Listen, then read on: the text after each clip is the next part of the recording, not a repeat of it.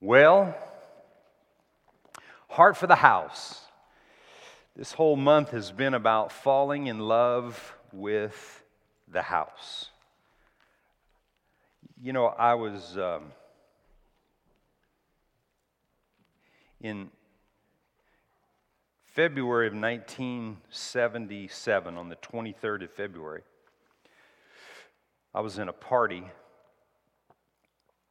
was two months before I graduated high school, and I was in a, I was in a party, which we did all the time. We partied. We didn't know anything else to do, so we just partied. And uh, was in the back bedroom of this house, and I had mixed some things, and I was wasted, and I was really kind of in the in that moment. I was really actually afraid for my life. I'd never been before. And it was in this moment because of some things that I had mixed, some liquid and other stuff that I had mixed and consumed. In that moment, I remember telling God, Get me out of this. And I don't know what I'll do after that, but just get me out of this, you know? And uh, in, in the next probably 30 minutes, my whole body sobered up. And it kind of shocked me. And, and it made me start thinking about God and who God was. And so I had had different, I had, had, I had no church past other than when I was just a, a, kid, maybe at five or six years old, in a, in a Sunday school class in some church somewhere.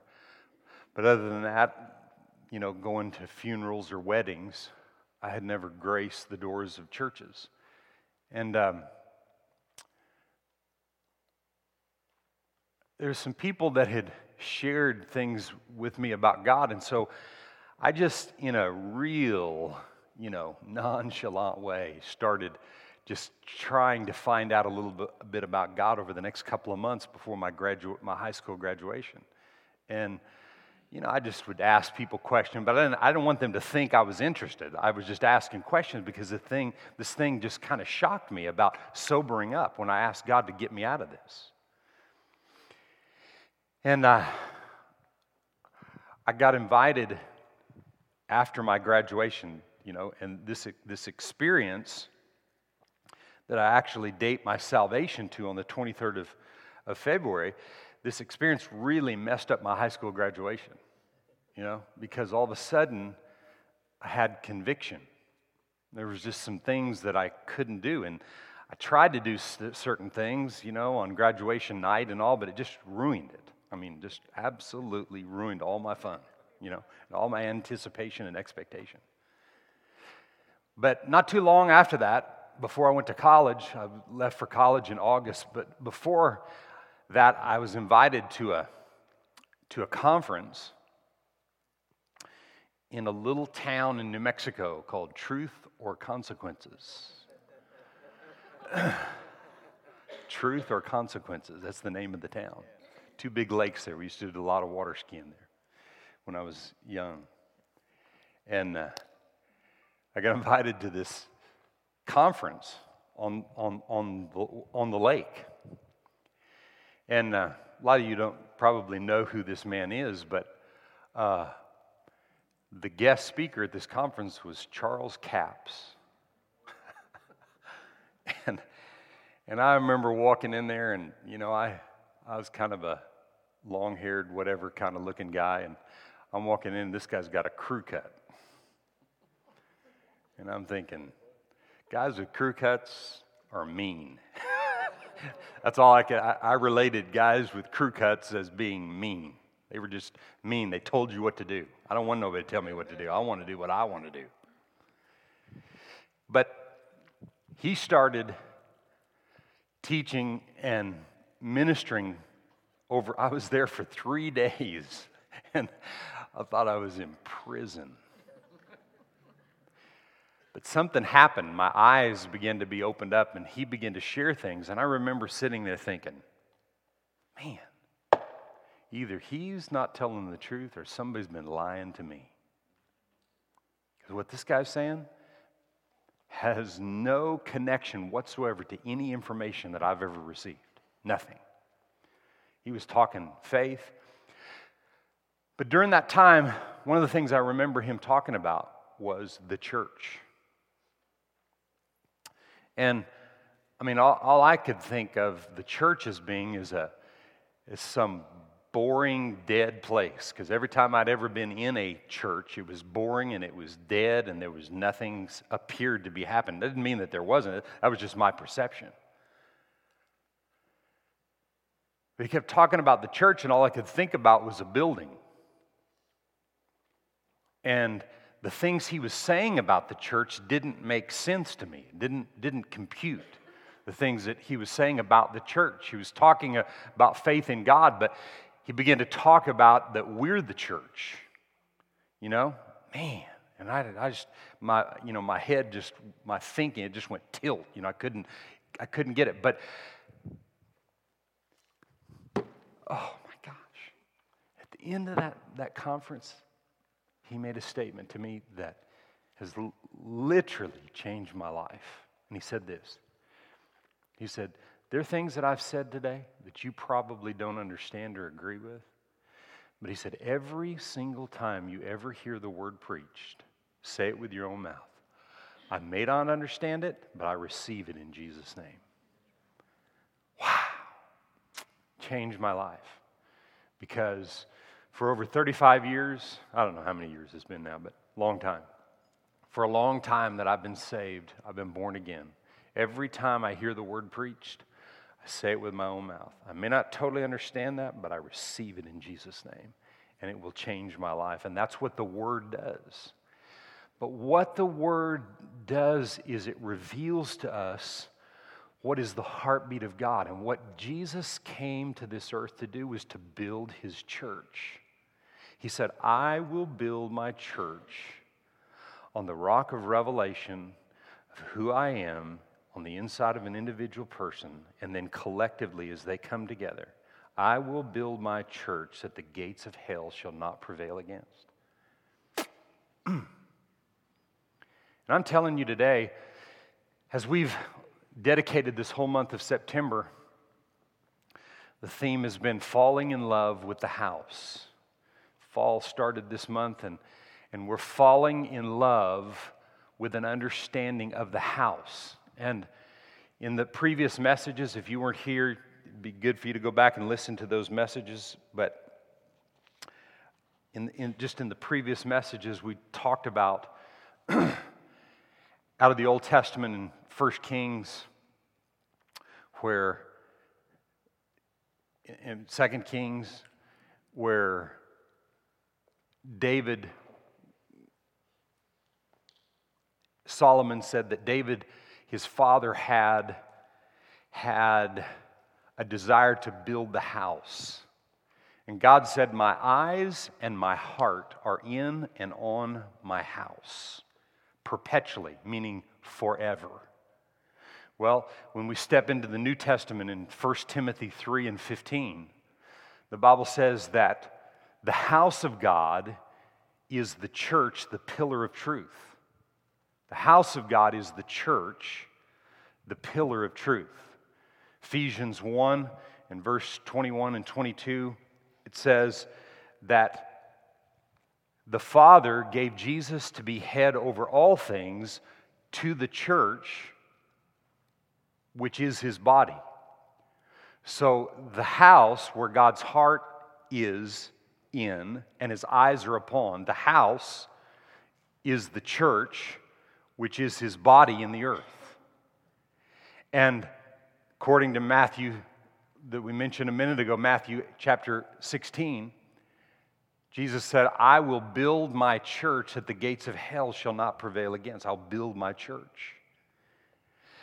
There is such a deep seated desire inside of me for humanity, for people to understand the church something that grows in me all the time.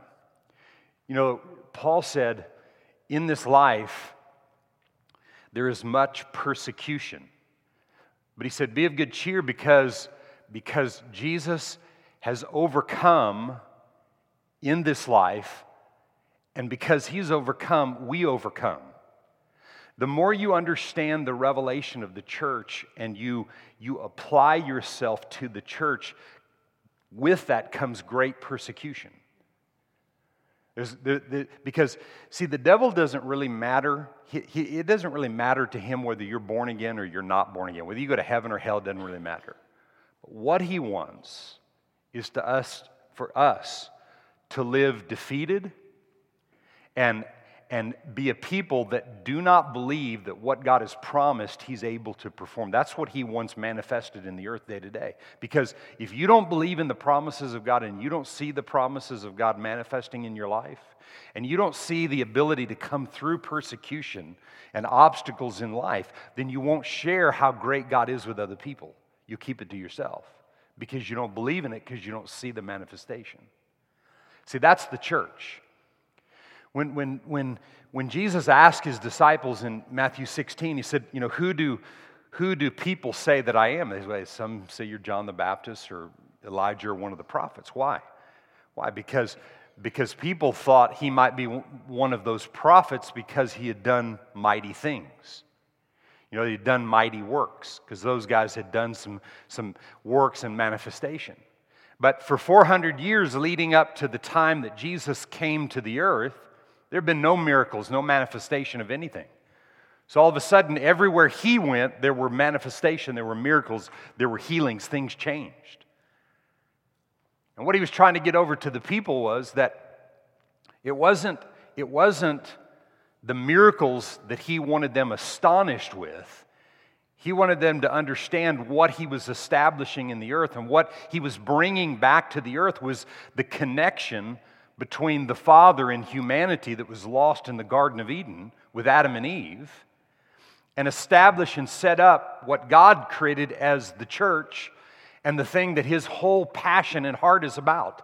God's heart and his eyes are on his house, and his house is his church, and the church is the body of Jesus Christ. And he said it's that way perpetually forever. Old Testament, New Testament, I don't care, you know, fun testament, anytime, anywhere, you know, one end to the other. God is the same yesterday, today, and forever, and He'll never change.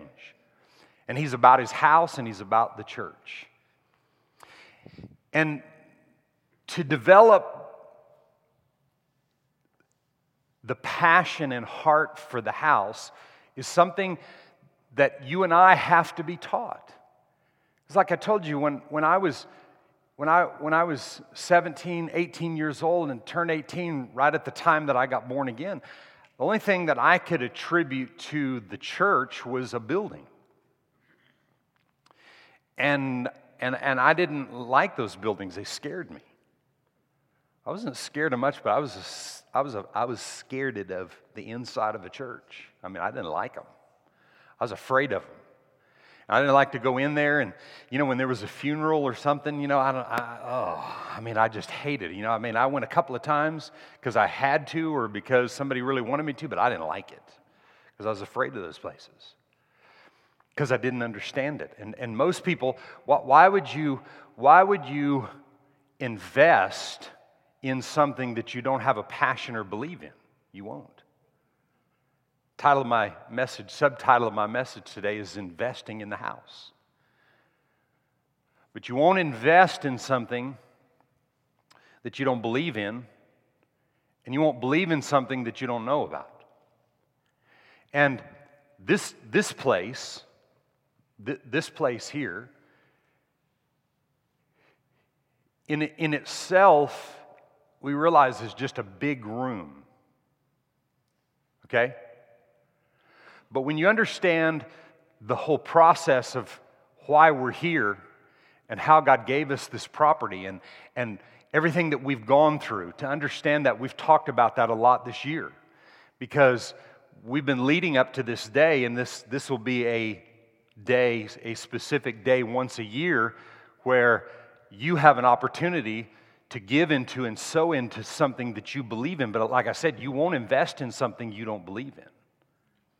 So, one of the reasons that this year we've been talking so much about the house, the church, the body of Jesus Christ. And understanding that, you personally, is so that you will get behind and not only invest, you know, your time and show up here on service times, but financially you'll invest in that.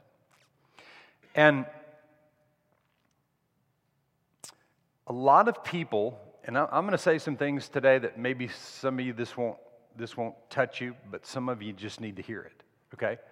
There's a lot of people that think, and, and there are, lot, it's not an exaggeration, there are a lot of people that think that the church is out, they want you to come in the doors here, the church, meaning us, or I'll just say me.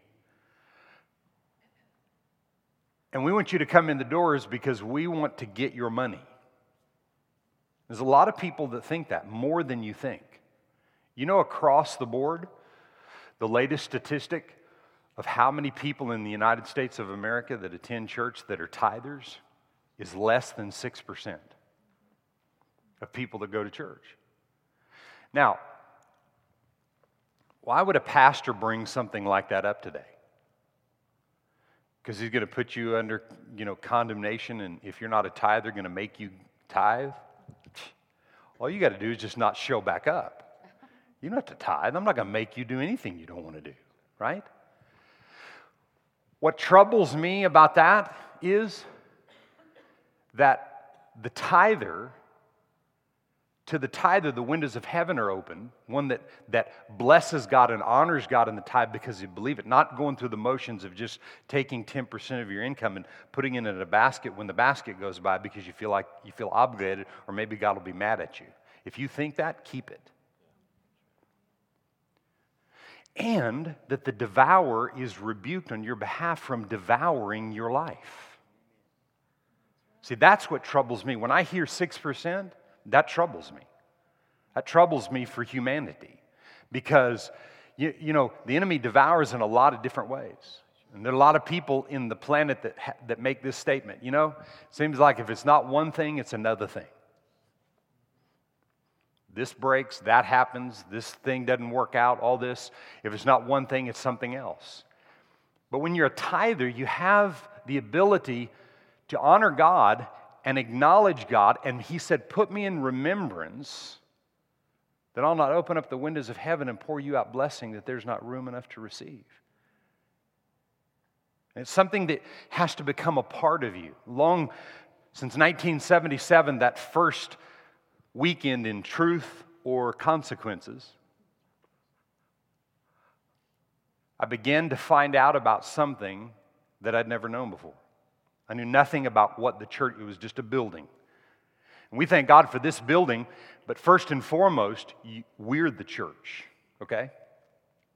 But where does the church gather and how important is it for us to gather in this place? How important is it for us to have a place like this to be able to gather? To, a couple of weeks, we've got a big concert here that, that people from our community are going to come and kind of spy out our place. Maybe some people that wouldn't come here any other time, and they come in here for a concert. There's people that have been married in this building and many more weddings in the days ahead that'll be done here in this, in, in this building. More opportunities for this building and property to be used to be a blessing to our city. How important is that? I say it's real important.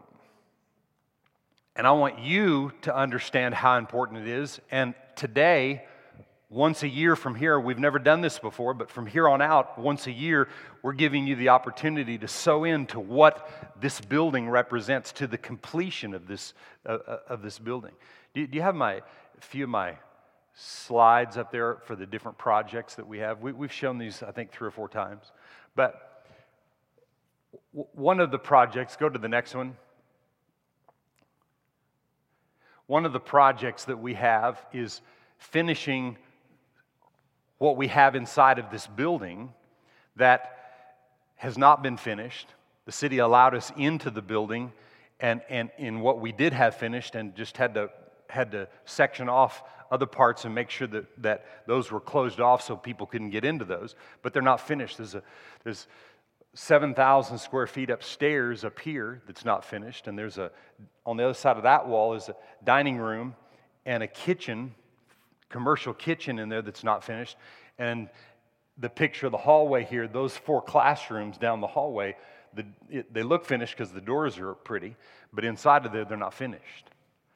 And, and that's what's left with the building. And one of our first projects is to finish those four classrooms and some of the other things in the building here that need to be finished. And if you've been here long, you've driven through our gate, you can tell that things aren't finished, right?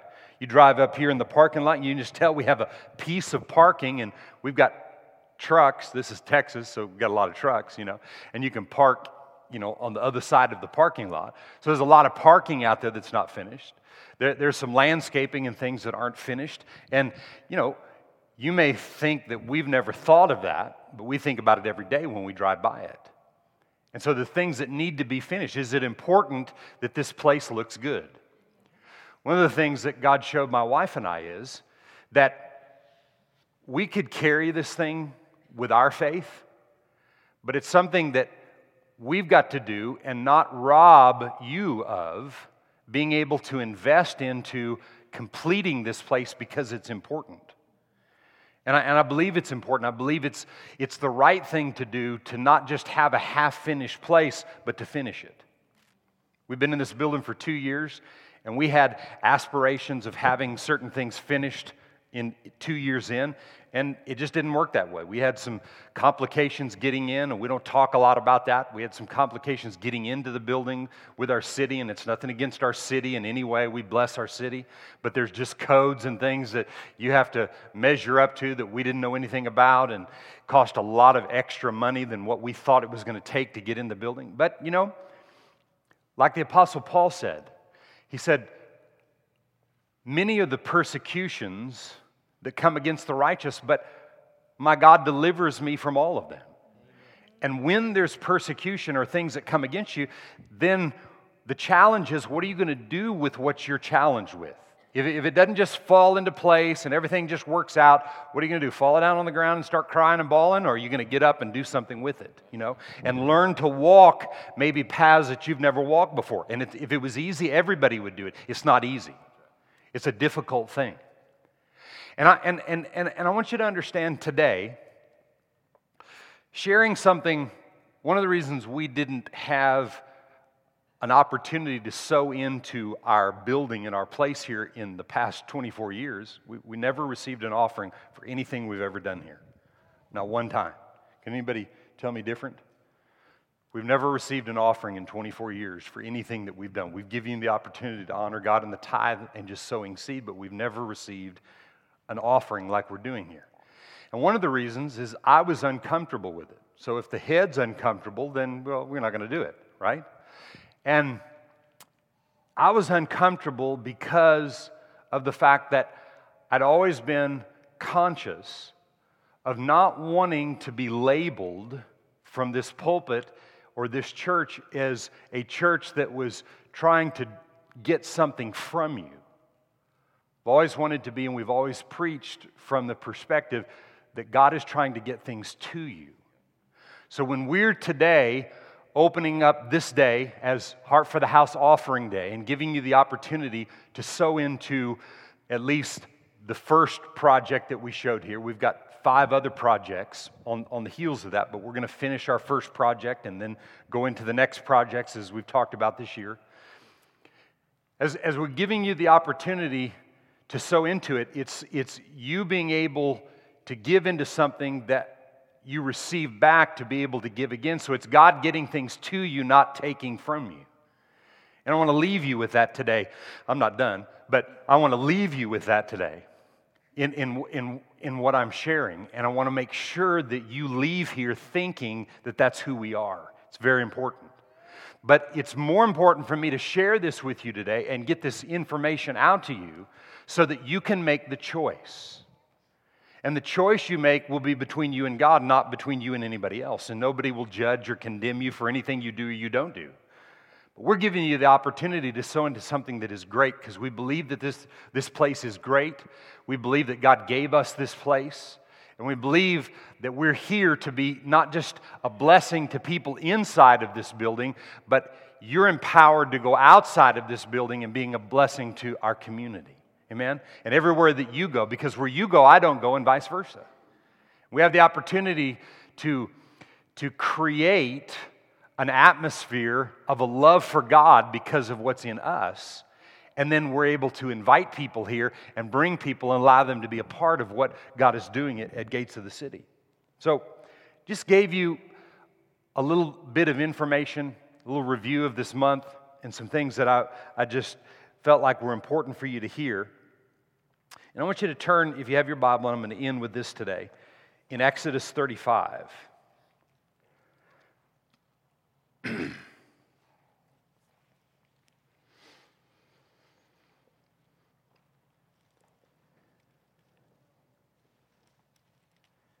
Exodus 35.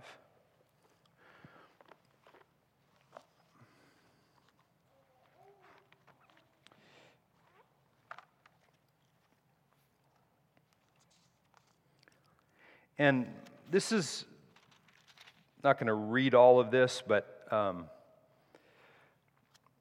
this is when Moses and the children of Israel were building the tabernacle to God.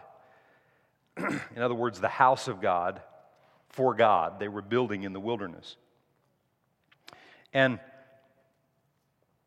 Moses taught them about the purpose in the previous chapters, he taught them about the purpose of the tabernacle and why they were building it under the instruction of from God. And in verse 4 it says, And Moses spoke to all the congregation of the children of Israel, saying, This is the thing which the Lord commanded, saying, Take from among you an offering to the Lord.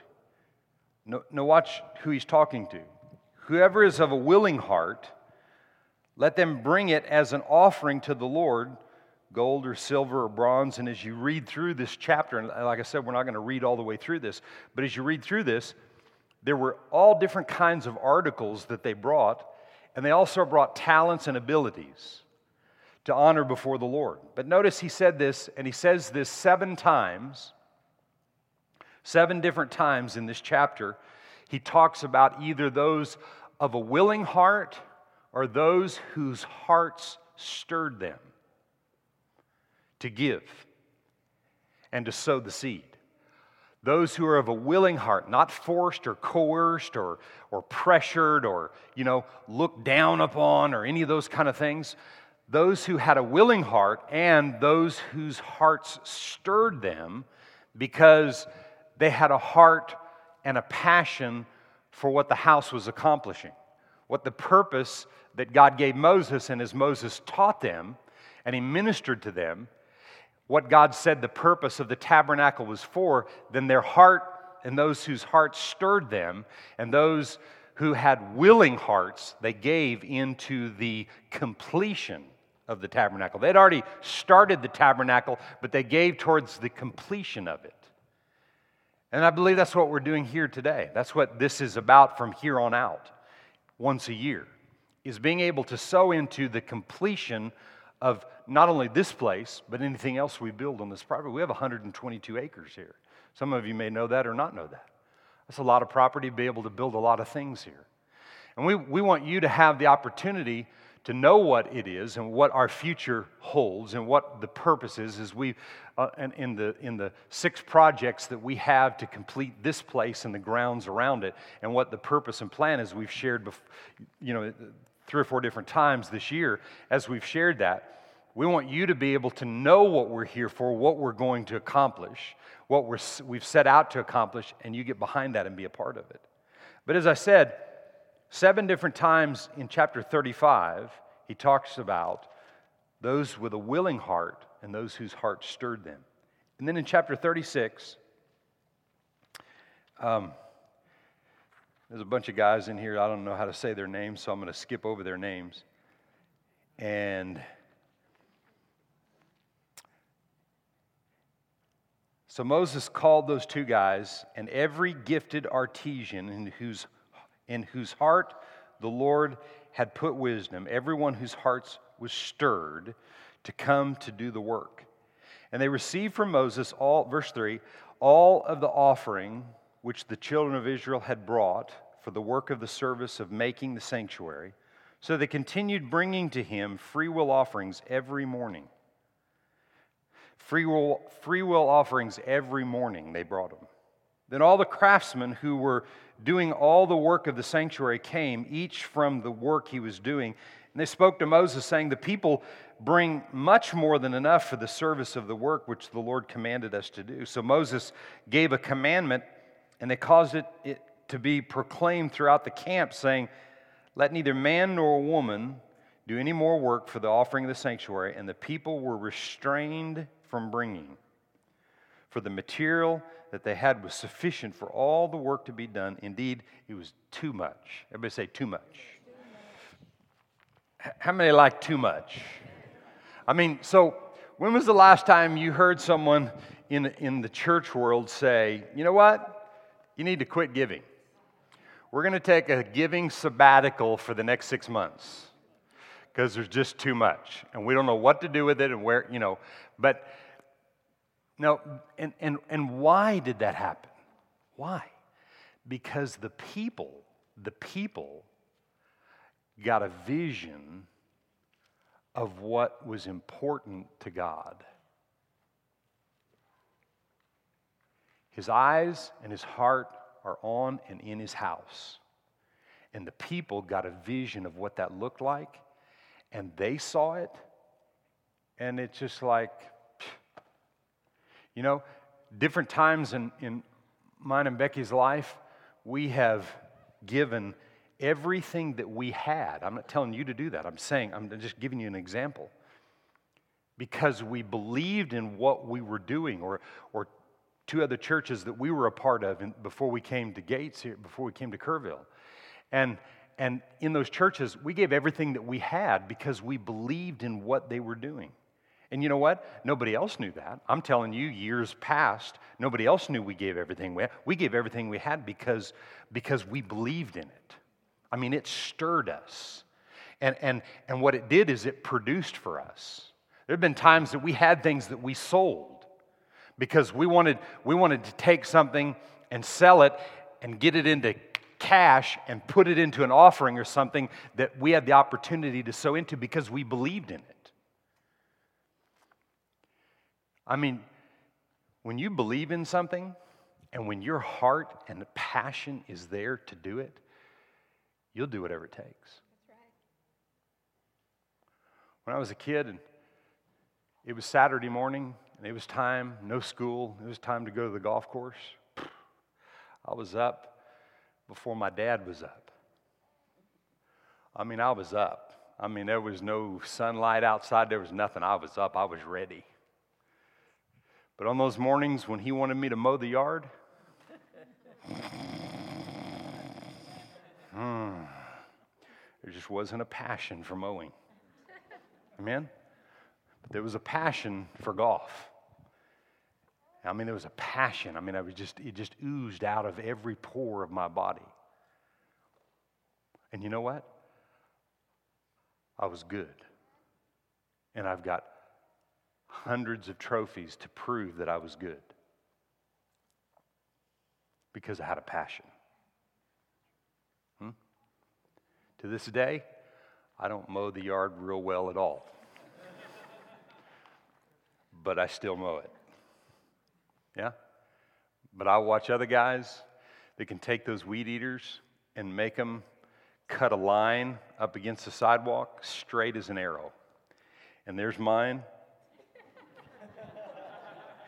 and I think I can do it. I mean, you know, I mean, I think I can do it. I got a good attitude, you know. I mean, I really don't want to be out there, but I got a good attitude, and at least it gets done, you know. And if you if you're just driving by, you can't tell the difference.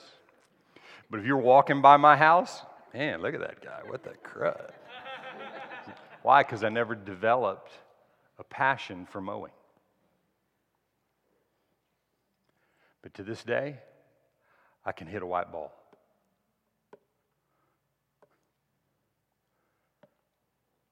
The other day, I hadn't played in six months.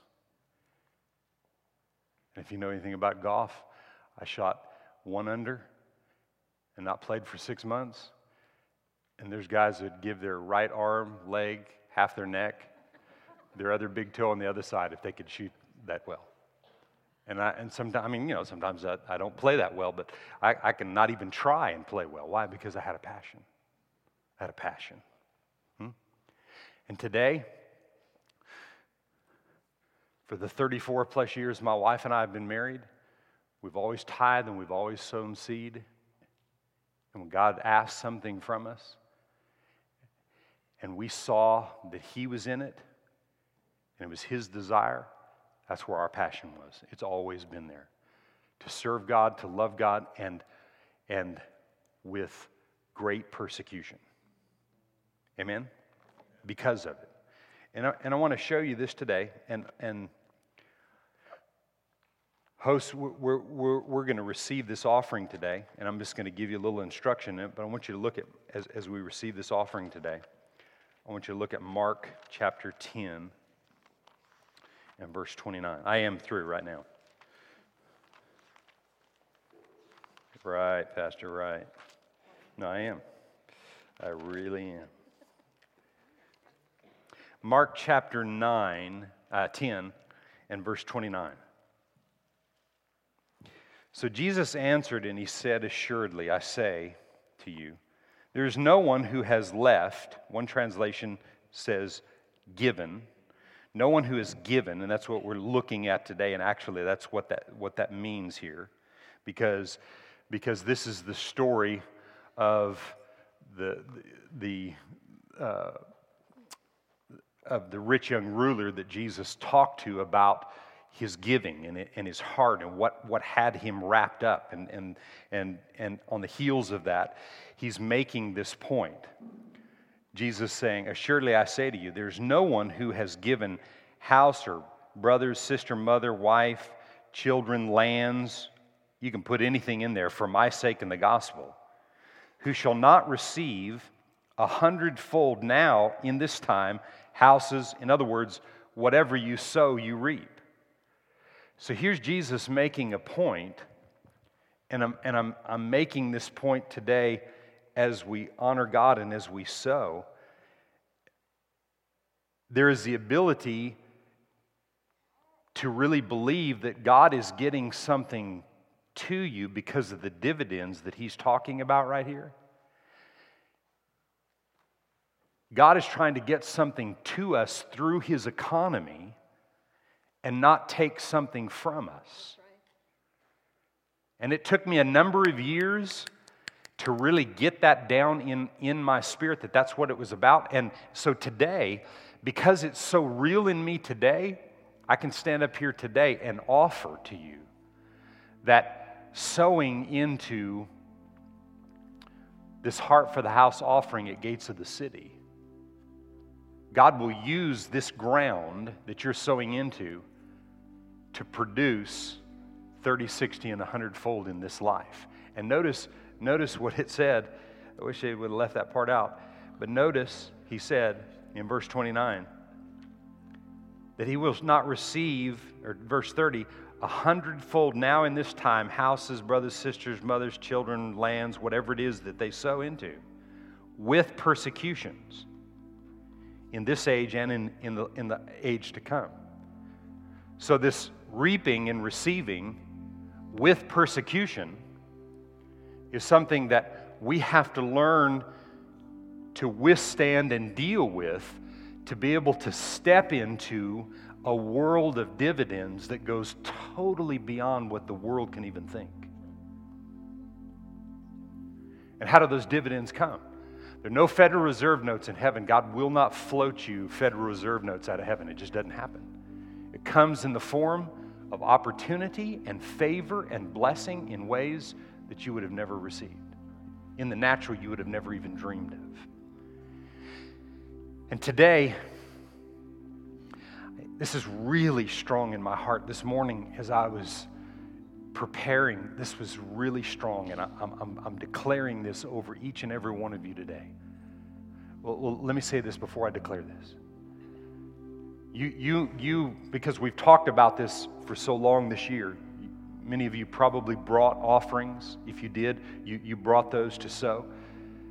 Something that you can do today, but it's something also that you can pledge today and pay it out through the year. Just make sure that in any offering in the, in the future that you put it in this year, you, you write on their heart for the house. And that's where it'll go. You can pledge something today. You can even pledge something next week. Maybe this is, you, you're sitting here for the first time and you're going to think about this. That's fine. Because it, it, what it's about is giving you the opportunity for God's economy to get to you in, in ways that it, it's never been before. And what was really strong today, and this is what I declare over each and every one of you, is that where there's been limitations in your thinking, because when, when you're limited in your thinking and you struggle in your thinking, it's very difficult for you to step out and do something by faith and have that expectation. When Dr. Avanzini shared couple of weeks ago on the precious offering, the, the thing that is precious to you, that, that was a beautiful word on, on that precious offering. When you do something that moves you in honoring God, it opens all of heaven to work on your behalf to see things positioned in the form of favor into your life. And I know that works. I've seen it happen time and time and time and time again in my life. Not because I'm a pastor, it happened to me more before I was a pastor.